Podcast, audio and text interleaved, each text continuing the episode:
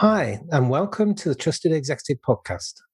I'm here with Dr. John Blakey, the founder of the Trusted Executive Foundation, which helps CEOs and leaders across all sectors around the globe create a new standard of leadership defined by trustworthiness.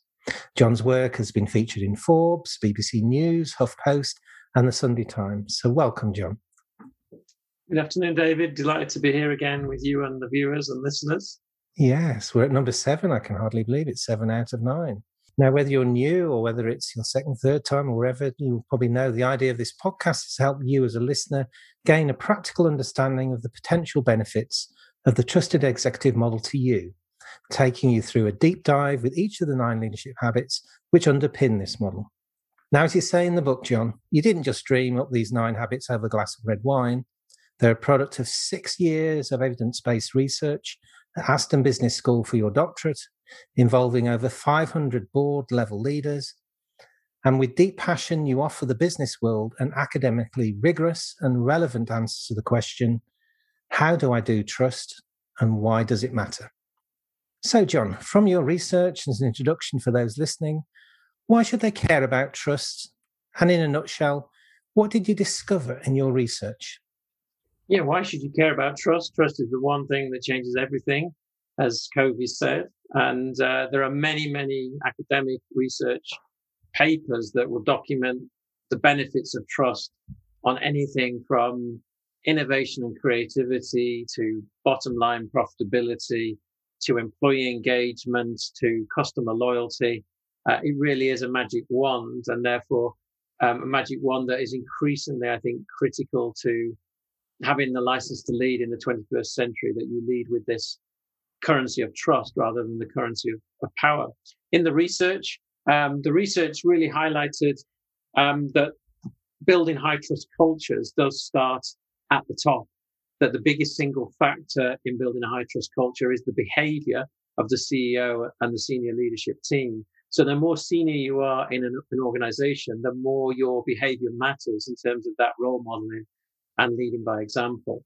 The other thing that uh, the research highlighted was that CEOs on average regard themselves as 29% more trustworthy than do the people that they lead. So we're probably not as good at this as we think we are. And um, I think that highlights the importance that, you know, for us to really get to grips with this word and really understand what makes for trustworthy leadership. Because if we can, if we can measure it, if we can pin it down, then we can master it. And I think that's going to be a challenge facing all modern leaders in the coming months and years. Mm, thank you, John. Yes, and I do sense having gone through already six of the nine habits that each of one we've looked at has really had a deep essence to it. And I think today we're going to habit number seven, which is actually really interesting. It's choosing to evangelize. But before we dive into that habit, um, as those listening may know, the nine habits fall under three pillars. So we've looked at the pillar of ability and the pillar of integrity. And today we're going to a really interesting one, and this is the pillar of benevolence, one which which is perhaps not very often discussed. And I know in your book you talk about it's time to rehumanize the workplace with benevolence. So could you give us an introduction to the third pillar? Because I have a sense it's really important. Yeah, I often talk about benevolence, the third pillar, as the new kid on the block. um, because I think you know most of us who've been in leadership for any length of time, we know about the pillar of ability. You know, we know it's expected of us to be competent at what we do, um, and we know about integrity. We know about ethics and values. We might not always um, step up to the plate, you know, as much as we would like on those pillars, but we know about them as concepts and aspirations. But I think the pillar of benevolence is different because when I was pursuing my leadership career in the 80s and 90s with companies like British Gas and Cadbury Schweppes. We didn't do benevolence. You know, um, it, it, was really an optional extra that you brought, brought to your work because you were a human being, but you didn't typically need it in that industrial model, that profit driven model. But I think in the modern age, in the social age, all of our stakeholders now are expecting that benevolence. And what that benevolence is, is um, common human care, compassion, kindness. Um, it basically means that we want to know that you care, uh, and we want to feel that you care in order that for us to trust you and to trust your brand. And I think this this benevolence is is the new kid on the block. I, I say I never went on the introduction to benevolence for senior leaders course Uh, but I fully expect in the coming years, we are going to be invited to go on those courses and we are going to need to master benevolence in the same way as we've mastered ability and integrity. Absolutely. And I think for me, we've spoken before, I think on the podcast, how we probably both grew up through our, um, you know, in our leadership sense, in very much perhaps a male patriarchal system. And I really see perhaps this side is more calling on the, the feminine aspect, aspects. And by that, I don't just mean women. I actually believe that everyone has both masculine and feminine characteristics. And what one of my mentors said to me, David, was actually this means with masculine and feminine that everyone has the ability to be both strong and caring and so this this aspect of benevolence i think you mentioned in the book that you link part of it into emotional intelligence which obviously we're seeing coming into the workplace. And as you said how it's concern for the well-being of others. And we know or i know i own it for me. You know sometimes it was can i get to the top of the pile and it doesn't really matter. So this this has a, as you said, a very um, it's time to not just rehumanize the workplace, but really embody that and live that. And I think people can tell, can't they, John, if you're being sincere around this this this um, this pillar of benevolence. It's not something I don't think you can play. Perhaps in the past we had charismatic leaders who feign some sort of benevolence, but I think people get it as to whether you're being genuine or not around this. Yeah, and part of that is is the transparency that is afforded these days by social media and technology. So if you're trying to fake benevolence, um, if you're trying to put that veneer of benevolence uh, on top of an otherwise untrustworthy approach, it's much easier for that to be exposed.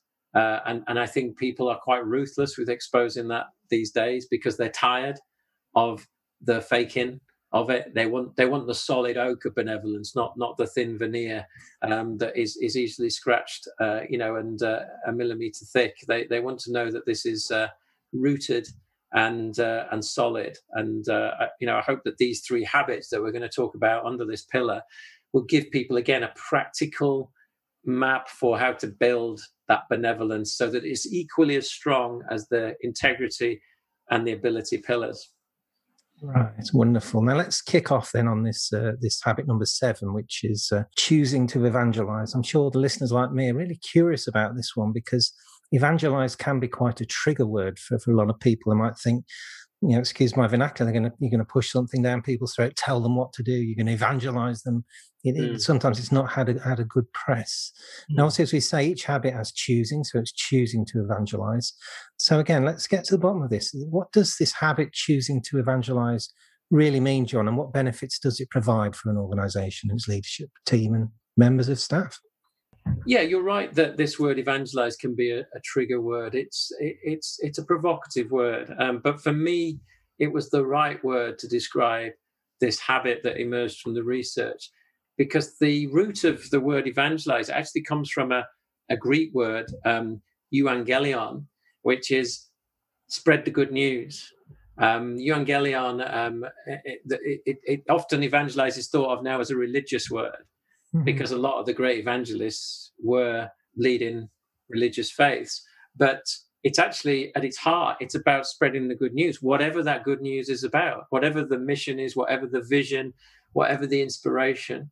Um, and one of the quotes that I use around, around this habit is that Guy Kawasaki wrote his article for Harvard Business Review, The Art of Evangelism. And in that, he said, evangelism, in the social age, evangelism is everyone's job. And I think what he means is that in this world of social media and 24 hour news cycles, if we don't get on the front foot and spread the good news about business and about our business and about our services and contribution, then we will drown in the sea of cynicism and negativity that is being spun around us. And I think in the past, we were able to take a more passive view on this habit. But interestingly, in the research, for senior leaders, for CEOs and top leadership teams, this habit actually came out as the number two habit of all nine habits. Number one habit was be, was about honesty, which you might mm-hmm. expect, mm-hmm. but I was surprised that the habit of evangelizing came out as the second most important habit of the nine when it comes to inspiring trust as a CEO or a senior leader. So I think this is telling us that we can't uh, expect other people to do that, spreading the good news for us. We have to embody it as leaders.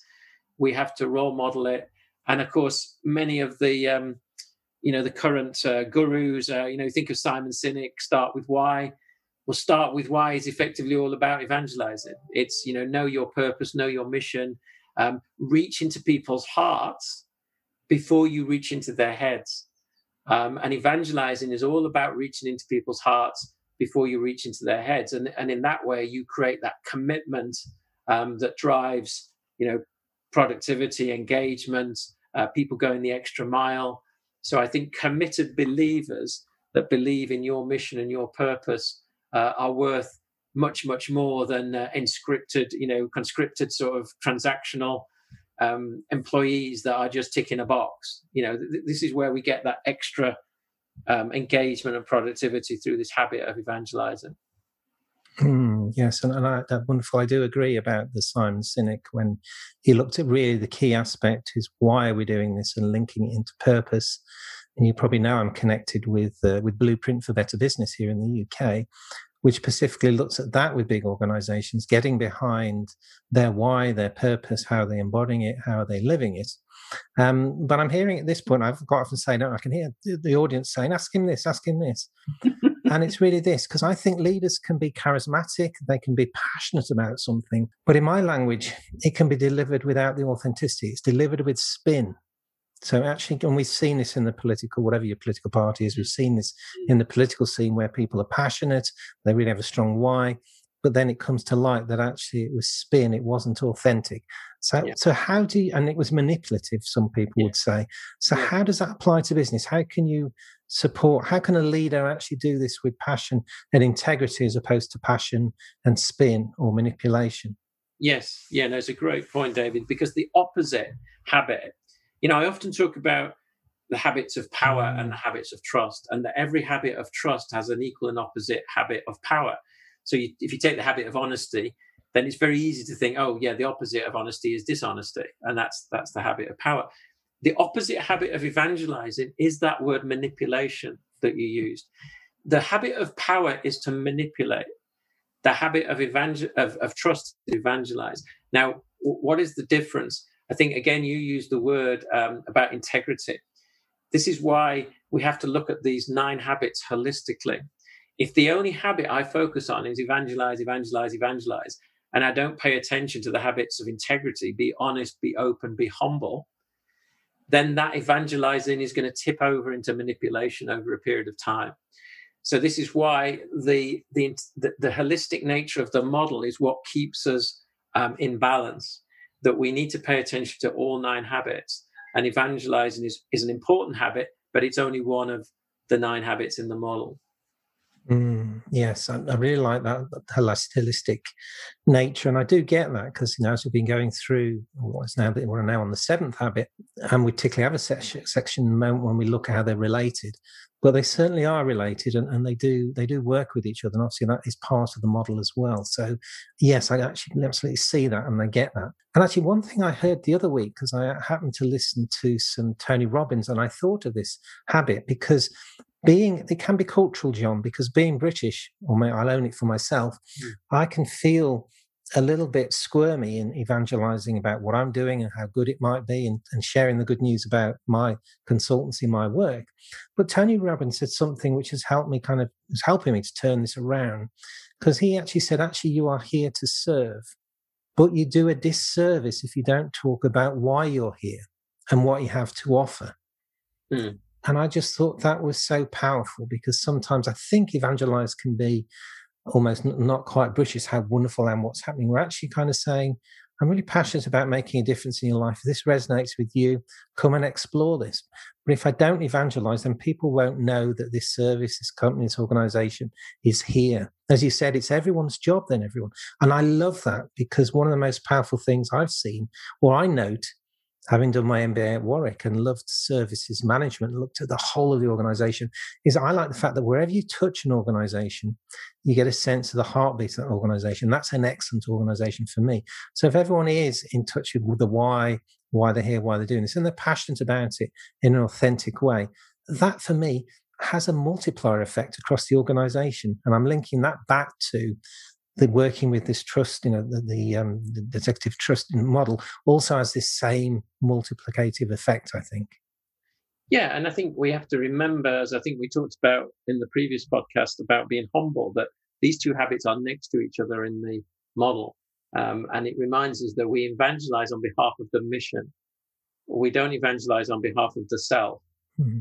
So I hope that when people are listening to me on these podcasts, I hope that they're hearing that I'm passionate about trust and that I want to talk about trust. I want to write about trust. I want to shout from the rooftops about trust, but I'm not leading with John Blakey. I'm leading with trust. Yes, you know, I am the person who wrote the book, you know, and, and so, you know, there's a point at which the two come together.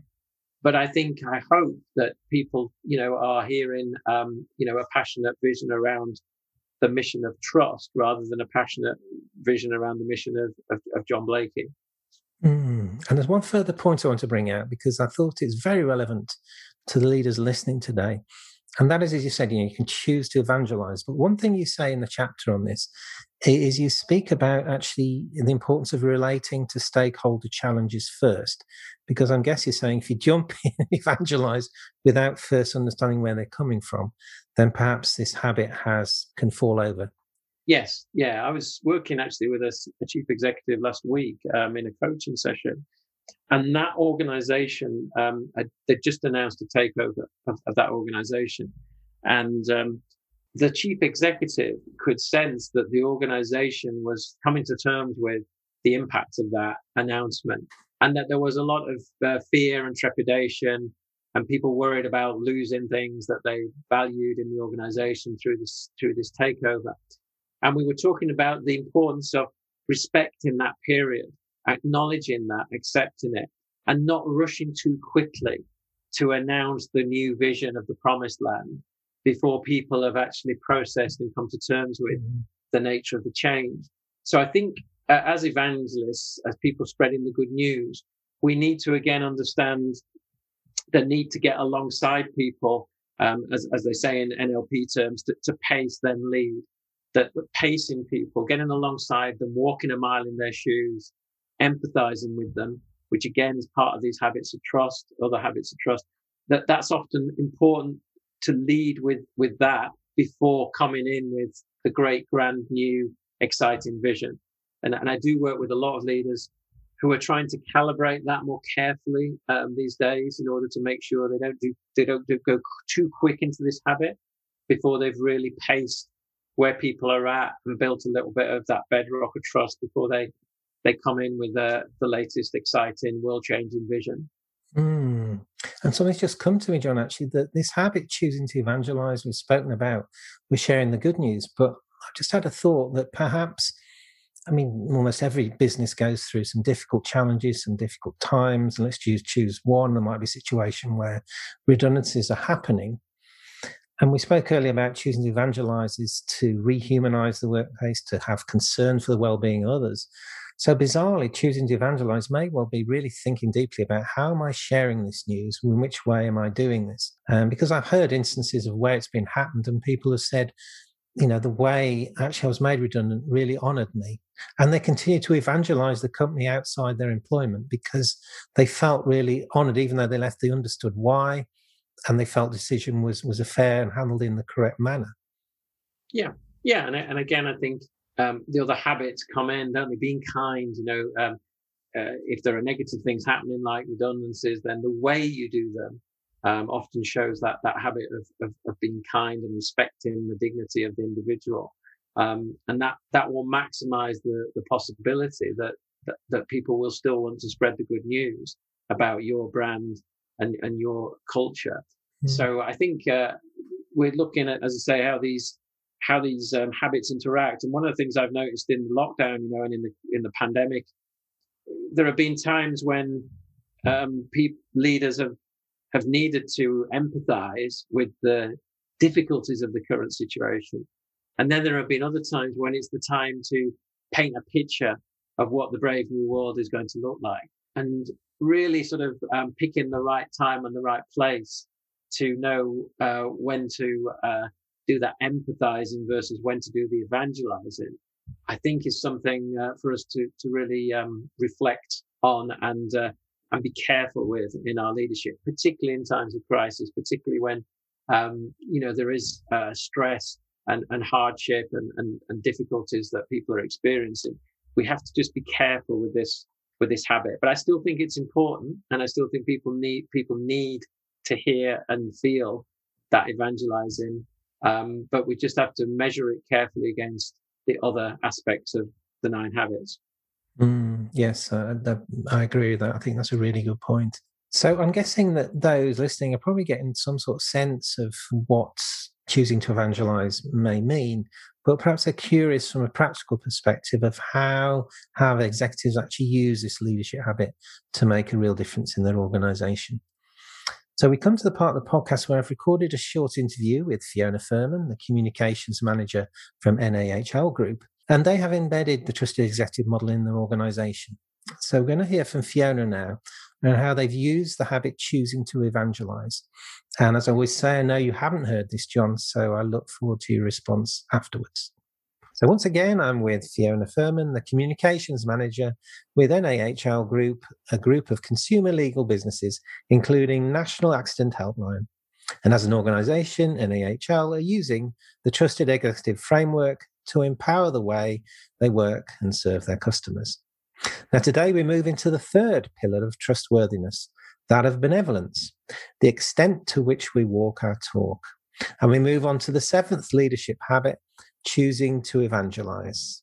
So, Fiona, I'm really interested to hear how have you used the seventh leadership habit, choosing to evangelize within your organization to make a real difference?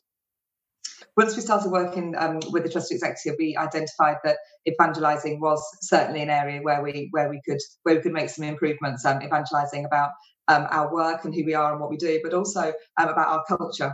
Um, we're very, very proud of our culture um, in, in all of the businesses at NAHL Group, and um, they've all got very positive, um, dedicated, driven cultures, but also friendly and caring. And so, one of the ways that we started to do that was to look for some external validation, which is sometimes a little bit easier, isn't it, than kind of banging your own your own drum. It's kind of you know, always a bit easier to, to see if somebody else can can tell you that you've done a good job. And so um, we started engaging with um, with things like the um, in uh, Investors in People program, where um, now two of our businesses are gold standard. We have one that's at silver standard, and we also have engaged with the Times. Uh, well, what was the Times 100, but the the, uh, the top the top 100 businesses. And another way is to kind of be a little bit more evangelistic internally as well. So, um, and, and, and I think part of the way that we recruit against our values is that we tend to employ people with a natural level of humility, which can again make it quite difficult to be able to, mm. to kind of evangelize about the work that we're doing. But going back a little ways to sort of 2015, the government announced some enormous, enormous regulatory changes to the personal injury um, uh, business overall. And that was going to really, really impact um, our business. So for the last six years, we've been re engineering that side of our business to be able to respond to to that change. And the deadlines kept moving, so it's, going to go live here, and then it, it didn't, and it's going to go live now, and then it didn't. And we're, we're coming to the position now where uh, we're just weeks away from from that going live. And um, what we've identified, because we started working on it so early, I think there's quite a few um, other businesses who perhaps kind of thought, well, we'll we'll leave it and see what happens. Whereas we've been very, very much on the on the front foot about it. And as I said, it's completely re-engineered our entire business to be able to deal with with that change.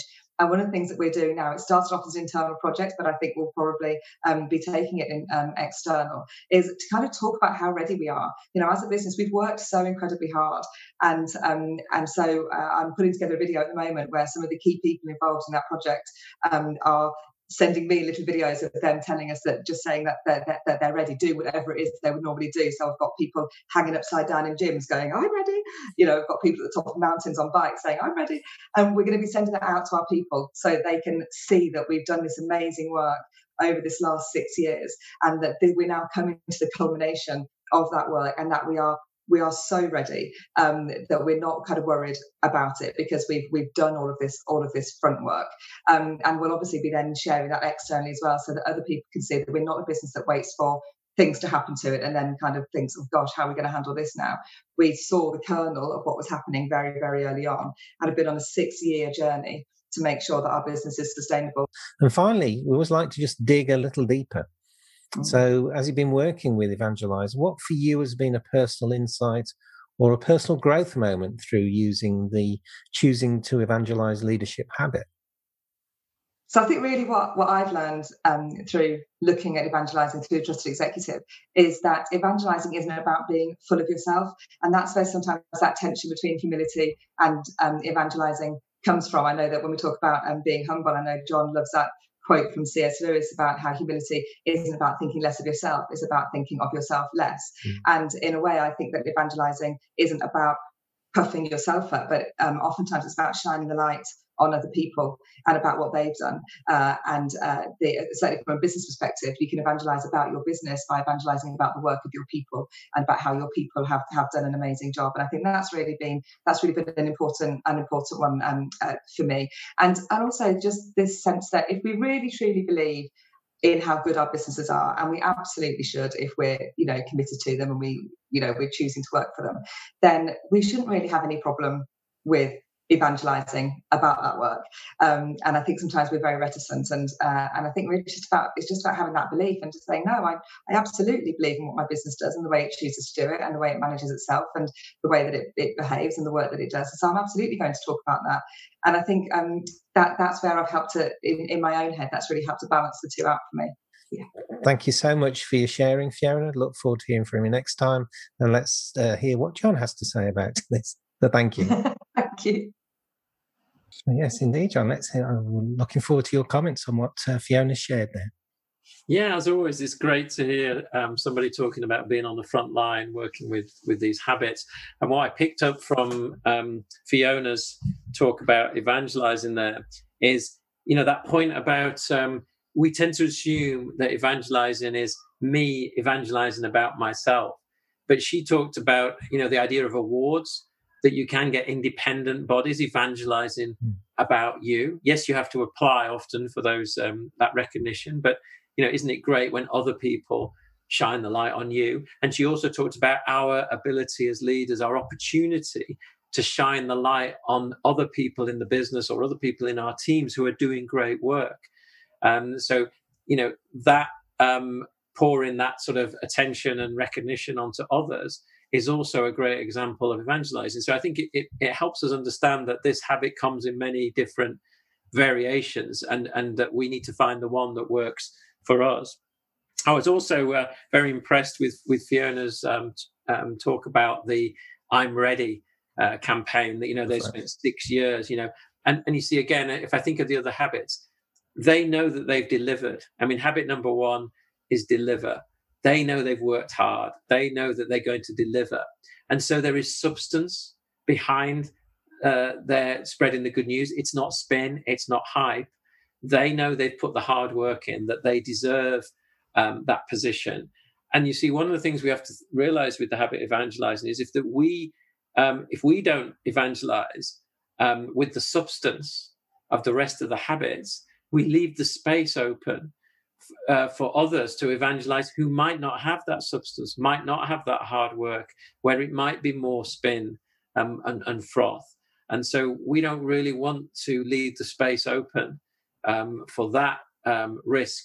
Um, so it, it, does bring the onus back to us that if we've worked hard, uh, if there's that integrity behind what we do and that passion, then finding our voice, I think, is an important responsibility um, because we've earned that right.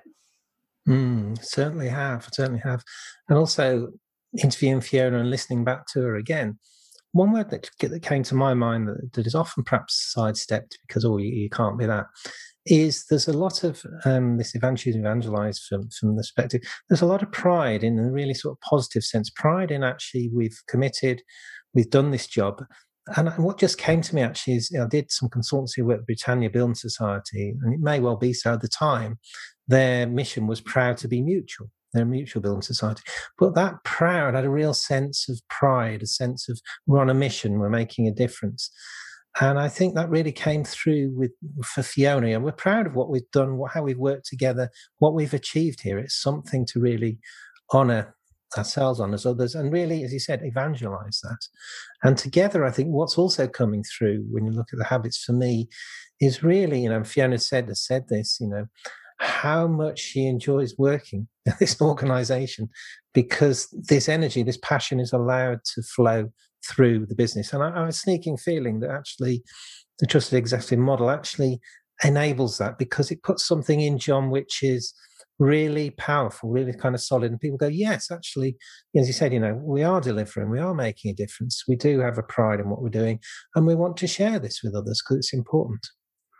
Yeah, and one of the behaviors that we that we measure under this habit, there are three behaviors that we measure. One of them is, um, you know, does the leader have a passionate and inspiring vision that they communicate regularly? Um, another behavior is, um, does the leader bounce back quickly from disappointments and setbacks? Because great evangelists are very resilient. But the third behavior we, we look at and ask the question around is, is it obvious that the leader loves what they do? Mm you know do is it obvious to others that you love what you do and i think when we listened to fiona talking there we started to pick up that she loves what she does she loves what nahl does and that's infectious it's very very infectious um, when you're working with people who love what they do and so um, it is uh, i say a, um, a very um, hard thing to, uh, to to imitate or fabricate you know but it comes through very clearly if you're working alongside people who, who genuinely love what they do. It is in the in my old style MBA language. It really gives this, you know, it's um, what they call it, and it becomes kind of like a core competence, a competitive advantage, because it takes time to develop and work with, and it, it requires commitment to do this. You know, the trusted executive isn't just one read through the book and I'm done. It's how am. I then choosing to embody this? I think you mentioned something which feels really important, and this is how am I embodying? Sorry, how am I embodying this model for our organization? Because I have a sense that each organization can take their own flavor, as you said, of the different habits and still be authentic and honest and open and you know and really fully present with them, but actually make a use of it in their own way because I think that's so powerful. Mm. Yeah, yeah. I think everyone needs to think about where they are in the business cycle, um, and depending upon the sector they're in, what the products and services are they're working with, they will find different nuances in terms of applying these habits. And of course, one of the things we've we talked about today is about the cultural norms that you find around these habits. One of the things I've found, you know, over the last five years, uh, delivering workshops on the nine habits in different parts of the world is that as you go west, the habit of evangelizing seems to get stronger. As you go west of the UK, it seems to become stronger and become more natural. As you go east, it actually gets weaker, but the mm. habit of being humble gets stronger. Yeah. Um, and so what you find is that there are cultural norms around these habits that in some cultures, certain habits have, have been um, more uh, aggressively developed, if you like, and in others, they're a little bit underdeveloped. I think all the habits are still relevant, but you have to just understand some of the nuances that might be at play in your market, in your country, in, in you know, in the particular cultural environment that you're working in. Mm. So, just one quick one before we move on. Actually, said you spoke about different cultures across the world, which I think is an excellent point. And I once heard, I'm talking about my MBA a lot today. I think it's on my MBA where, where actually it was said in a large organization, you can quite often get very different cultures across the different divisions. So, in your experience, how does an organization deal with, for example, using these habits? Let's say, let's choose an evangelizing team, you know, the sales team versus, let's say, the accountancy team. I can choose that because that's my area of, of expertise. So, how does it land with different departments in the way that it that it holds together as an organization, if that makes sense? Yeah, you, again, the culture of a of an accountancy department typically is going to be less evangelical than the culture of a sales department. You're, you're more naturally going to um, attract the evangelists into the sales function because it's what they it's what they love mm-hmm. doing and they're, and they're good at it.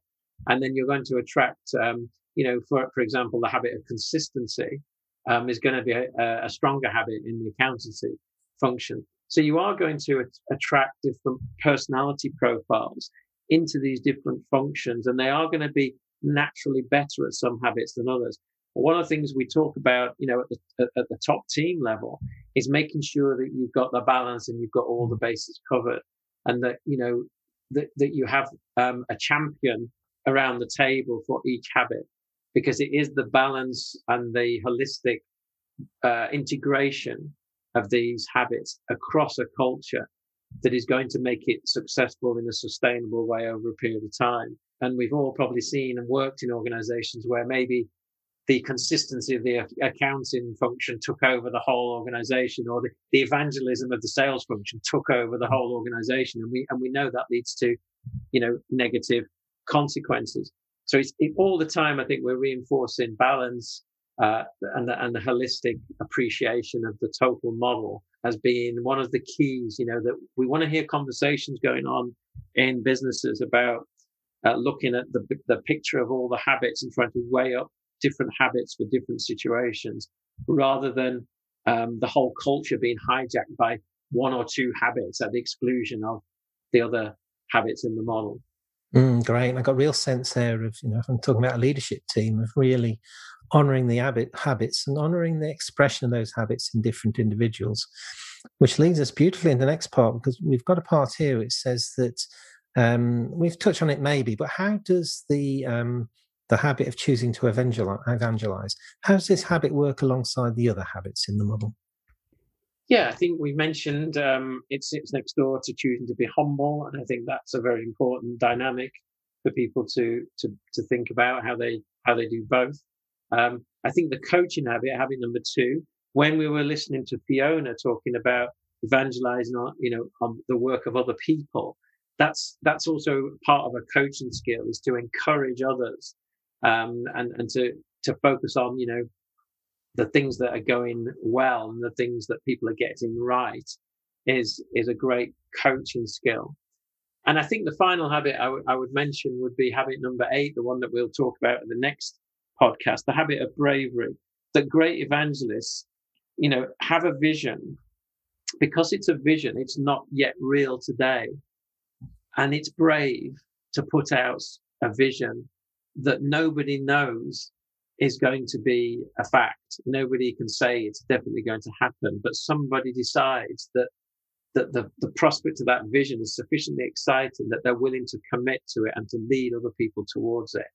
And I think that takes bravery and courage to to aspire to that and to dare to dream um, that there are better places to get to than the one that we're actually at today. Mm, I'm really so apt for these these times, John. Mm, so, for people listening and watching, um, how can they get further resources and hands-on experience of this habit choosing to evangelize? What, what, where would you point them to? Yeah, I've mentioned um, Simon Sinek, Start With Why. I think very, very popular uh, book. Um, there's a TED talk, um, which I think has been watched by 34 million people around the globe. So, you know, there must be something good about that. And, and it's, it's, it's a great model. Um, the golden circle that, uh, Simon Sinek talks about. And I think it's a great example of the power of, of evangelism.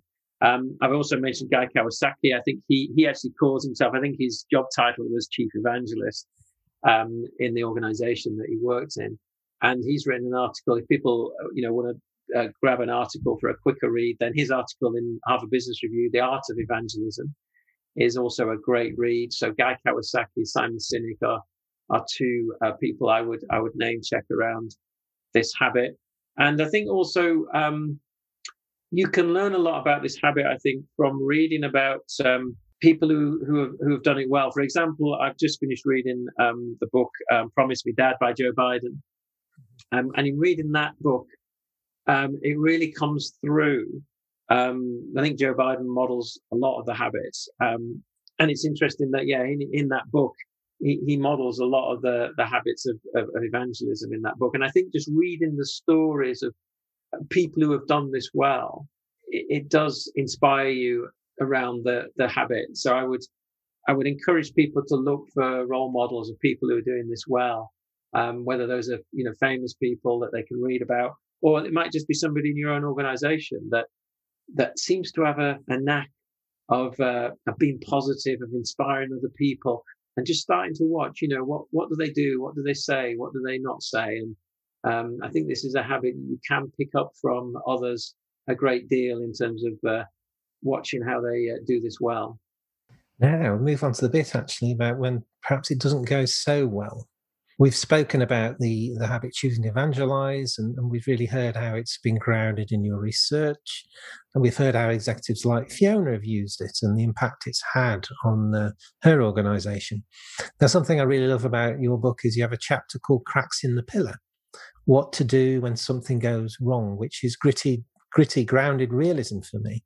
So, looking at the habit choosing to evangelize, what can an organization do when this habit goes wrong? Yeah, I think this habit is different to the others in as much that we talk about cracks in the pillar. And, you know, if you're dishonest, I think that the crack in the pillar can be very deep and very obvious very quickly. Whereas evangelism to me, when it goes wrong, it's more like a hairline crack. It's more like death by a thousand cuts. I think I think people lose their mojo and lose that enthusiasm, inspiration, not overnight, but it sort of decays over a period of time.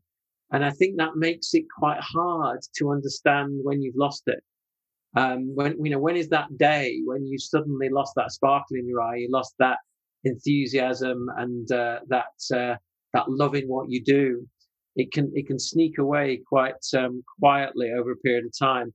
And so I think one of the things to protect people from that is, is feedback, you know, getting feedback from the people around you, your customers, um, your team, uh, your investors, um, getting feedback in terms of their perception of how you are coming over. You know, are you coming over with that spring in your step, with that sparkle in your eye, or has it has it gradually left the building?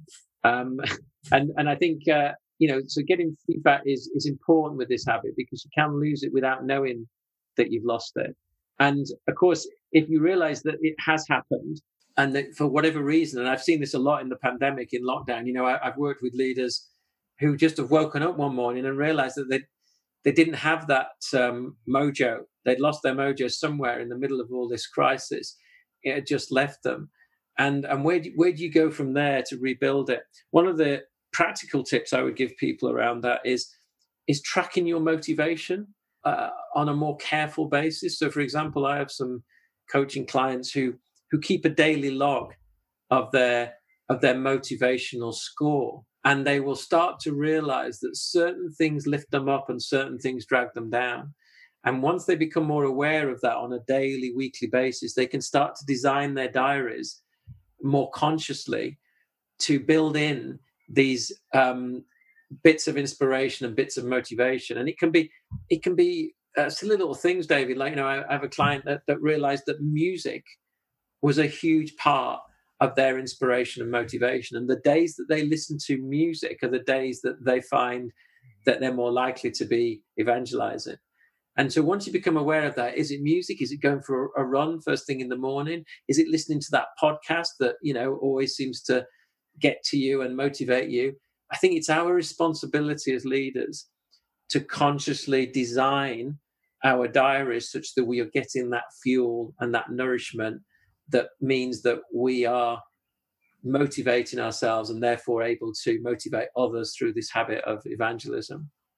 Mm, that's a really, and it's quite a, can perhaps be quite a tender one, John, because I'm sensing that sometimes the organization itself may still have this driving or really passionate purpose, but perhaps the leader or one of the executive teams has perhaps been through their own cycle and is no longer so connected to that purpose. And he may well bring up a sense of, you know, if I'm not able to choosing to evangelize with a passion and ease over a period of time, it may be a trigger for them to think, do I need to choose move on? Not because the organization is bad or they're bad, but, but because of something that's happened that actually, to use that wonderful phrase, mojo, they need yeah. to get the mojo back. Yeah. And I, I, think finally on this one, when things go wrong, what, what advice would you give to an executive who perhaps through, and I'll choose a, a, an example, I know I've done it myself, so I own it for myself, where perhaps you're doing a project, you're really passionate about it, and you're asking people to do things, it's going to be fantastic. And perhaps in the cold light of day, you reflect and think, gosh, I was passionate, but actually I was really a bit manipulative there, and I perhaps forced someone to do something they didn't want to do. You mentioned manipulation as being the opposite of evangelize. So how does someone recover when they think, oh, I think I might have been a bit manipulative there? Wasn't intending to be, but that's that's the way I think it's come across. Mm. Well, if you realize that you've been manipulative and and and you're and you're ready to sort of uh, say, you know, actually maybe that wasn't a great thing. I think that in itself is a huge step um, because I think there's a lot of manipulation that happens where people are completely blind to the fact that it's happened. Um, so if if you're at that point where you think actually yes that was me, I, I did I did step over the line there into manipulation. I think the first thing to say is great that you're able to own that and and uh, take responsibility for it. And, th- and then, as as we always say with this model, look look at the other habits and see how the other habits can help you. Being kind, um, you know, could, could be a habit that would be really helpful in a situation where you thought you'd manipulated someone. Being honest and open to, to have that conversation. You know, are you brave enough to be able to actually say to the people affected that you realize in hindsight it might not have been the best way to handle something. So I think these other habits can always come to your rescue.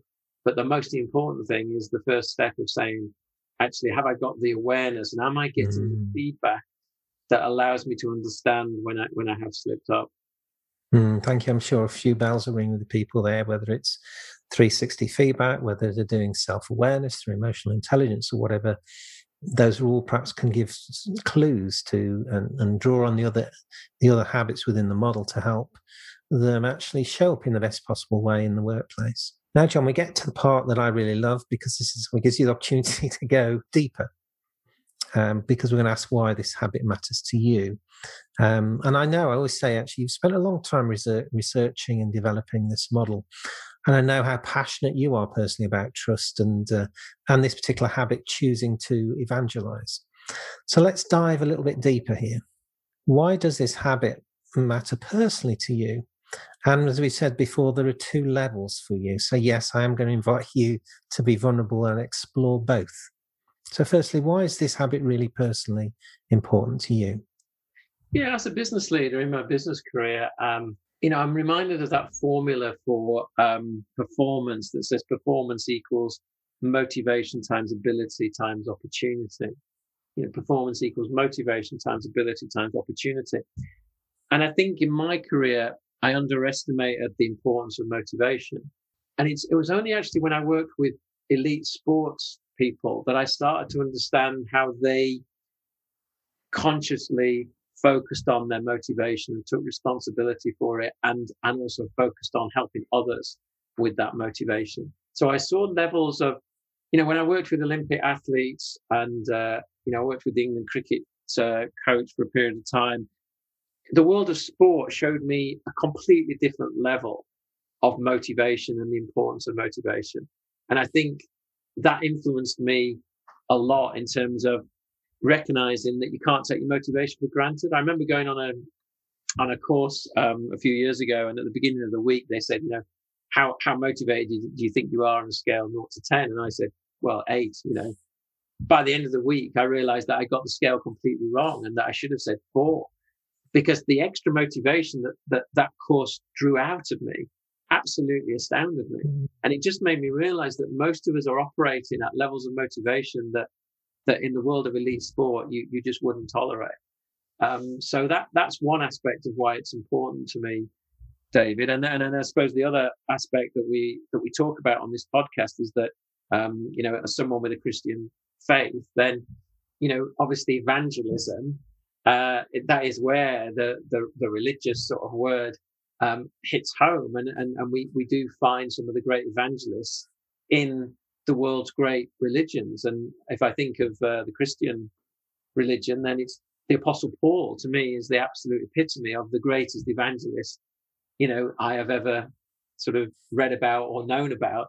Um, you know the fact that that Paul the apostle, who originally was was the the the the, scourge of the Christian faith, mm. uh, and then through his conversion became the greatest apostle, um, an evangelist for Christianity, and you know, his ability to withstand uh, setbacks and disappointments and hardship. I mean, most of the New Testament that he wrote, he wrote from from a prison cell, and and not even a prison cell and the persecution by the Roman authorities could keep him down. You know, not even a prison cell could silence him, and uh, he knew that he was probably going to be sent to his death for what he believed in, but because of his absolute inspiration and faith and excitement about you know his vision, it didn't stop him. And I love that bit, you know, in in uh, two Timothy um, book that Paul wrote, you know, chapter four, verse seven, where he says at the end, he's, he's anticipating the end, and he says, "I have fought the good fight, um, I have finished the race, I have kept the faith." And you, and, and you can just imagine the whole crowd cheering at that point. You know, it's like we all want to cheer at that point because he did finish the race. He did fight the good faith, and he did keep the faith. Mm-hmm. What a wonderful, wonderful evangelist! Um, you know, and I'm sure there are other equally inspiring examples in in the in the great faiths of the world. Mm, I'm, I'm, i love that, and I'm also thinking actually this aspect of choosing to evangelize. I love how you spoke about uh, the motivation in the sports, and quite often, as you said, it can be actually holding on to that vision, sometimes in very desperate and difficult times. Because I quite often think we know, now Paul didn't always have it easy, but you know, looking at, at Jesus, I just get the sense, and it is there in the Gospels, that at times it was plainly it was really hard. But the way he kept on, you know, actually, I think saying to disciples, you know, well, the kingdom of God is here and now. He gave them a real, real powerful vision and linked that into, you know, asking them, how are you loving yourself? How are you loving your neighbor? And and these practical things, I think, you know, quite often said, you know, when they're out walking, and, and again, no doubt they would have been worried, anxious, concerned, tired you know, and he gives the example, doesn't he, of consider the lilies. How are they looked after? And don't you think you will be looked after too? So I think the sense of quite often we think in, you know, Christian faith evangelism is, oh, I tell you, you have to accept this, that, and the other, and this dogma. But from a practical embodied sense, I just get a sense of Jesus really being with the disciples, as you said, really like that sports example, firing them up in a way that they're like, yes, absolutely, this is why I'm here. Mm. Yeah. And I mean, can you imagine?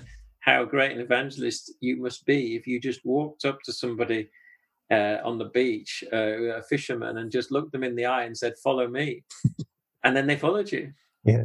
I mean, what is going on there? I mean, how, what what on earth is happening in that moment? Um, but that was the power of um, you know. I remember that. I remember people talked about Steve Jobs. Um, they used to say that he was such a great evangelist, Steve Jobs, that he had around him a reality distortion field and if you got too close to him, you started to think the way that he thought and you started to see the way that he thought. And I'm thinking Steve Jobs had that reality distortion field. Well, someone like Jesus had that times, you know, a thousand. He, he, he had a reality distortion field around him, which meant that if you came into the orbit of that mm-hmm. vision and that presence, then you couldn't help but be um, excited and consumed and inspired by by a vision. And uh, Steve Jobs, undoubtedly a fantastic evangelist in business. And we can see that, you know, we, we only have to sort of see those examples, those worldly examples, to know to know the power that it can have on a business over a period of time or, or a group of people over a period of time. Yes, absolutely. And also something I, I hadn't thought of before in connection with this, but in choosing to evangelize, but you brought it to me, I think, today because you were talking about particularly this pillar of benevolence, you know, concern for well-being of others. Then one aspect of that, and as we, we spoke, didn't we, about actually how you get in touch with, um, you know, relate to the stakeholder first. If I move away from language stakeholder, um, what, the idea that's just come to me is you know, and I, I was speaking before we came on the podcast. I've been to the Holy Land, Jerusalem. I've been to the place where they believe, you know, the Sermon on the Mount was. But this sense of actually Jesus addressing these big crowds, one of the things, you know, feeding of the 5,000, if you think of that, part of that was actually then taking care of those people. You know, what, are they hungry? What have they had to eat? Almost not just rehumanize the workplace, but rehumanize this sense of this gathering. Because I wonder at that time how many perhaps speakers may have got up and spoken for an hour, two hours, and then disappeared. But here was Jesus asking them, "What are, they, are they hungry? What do they need?" Mm-hmm. Yeah, yeah, and I think you're right to link that to that wider benevolence um, aspect. That this is one habit as part of that wider benevolence, and we'll talk about those are the two habits. You know, being brave and being kind um, and that's where that compassion piece yes. comes in. You know that you, uh, you know, what was Jesus a great speaker? Yes, he was, but was he also incredibly compassionate um, to the people that that were listening to him? Yes, he ticked that box as well, and um, you know that's where you know the mastery of of, of, of all the habits in parallel is when you start to see um, you know unique um, impact of those people. Yes, and it, and it does share the news. Actually, going back to a previous podcast when Fiona was talking about how when NHHL went into the COVID pandemic, how the employees went on furlough, a number did, but they chose to actually then ensure they were connected with and they were made to feel they were still part of the organization, which for me is part of this kind of evangelist benevolence of actually having a concern for their well being. And I can just see those that were treated in that way just actually then sharing with others what a great place this is to work because actually although i'm not at work at the moment and i'm i'm in, on furlough i'm still getting communication i'm still being involved i'm still excited coming back i'm motivated to get back so this, my goodness, this is very powerful, isn't it? This particular habit, which I hadn't really realised. Spreading the word, spreading the word. You know, I mean, we, we, again, we can use that phrase in a in a religious concept, context of spreading the word, but we we can use it in a business context. That if you've got people spreading the word for you, then you you will build a following, and it will be done through many hands, making light work of that challenge rather than one, you know, great pair of hands trying to do the whole thing mm. on their own. Um, so yeah, very very infectious, very uh, contagious. If you can do this with the integrity and uh, uh, the consistency that it requires.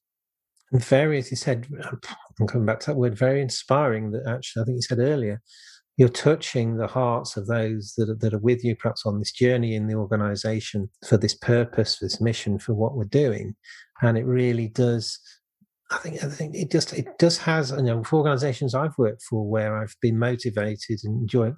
There's a certain buzz about the place. There's a certain buzz between the people. There's a certain sense of coming back to that word of pride, of excitement, of actually I love coming to work. So it, it, it really is important. Right. And talking of motivating or buzz, um, we traditionally have um, you, you've published a book coaching poetry from a spiritual path, where it's where you say whatever your own religious beliefs, these poems will challenge you to think deeply and inspire you to take the next step on your own spiritual path, your leadership path. So this is a point where I share you, invite you to share one poem from your book, which ties into this perspective of choosing to evangelize.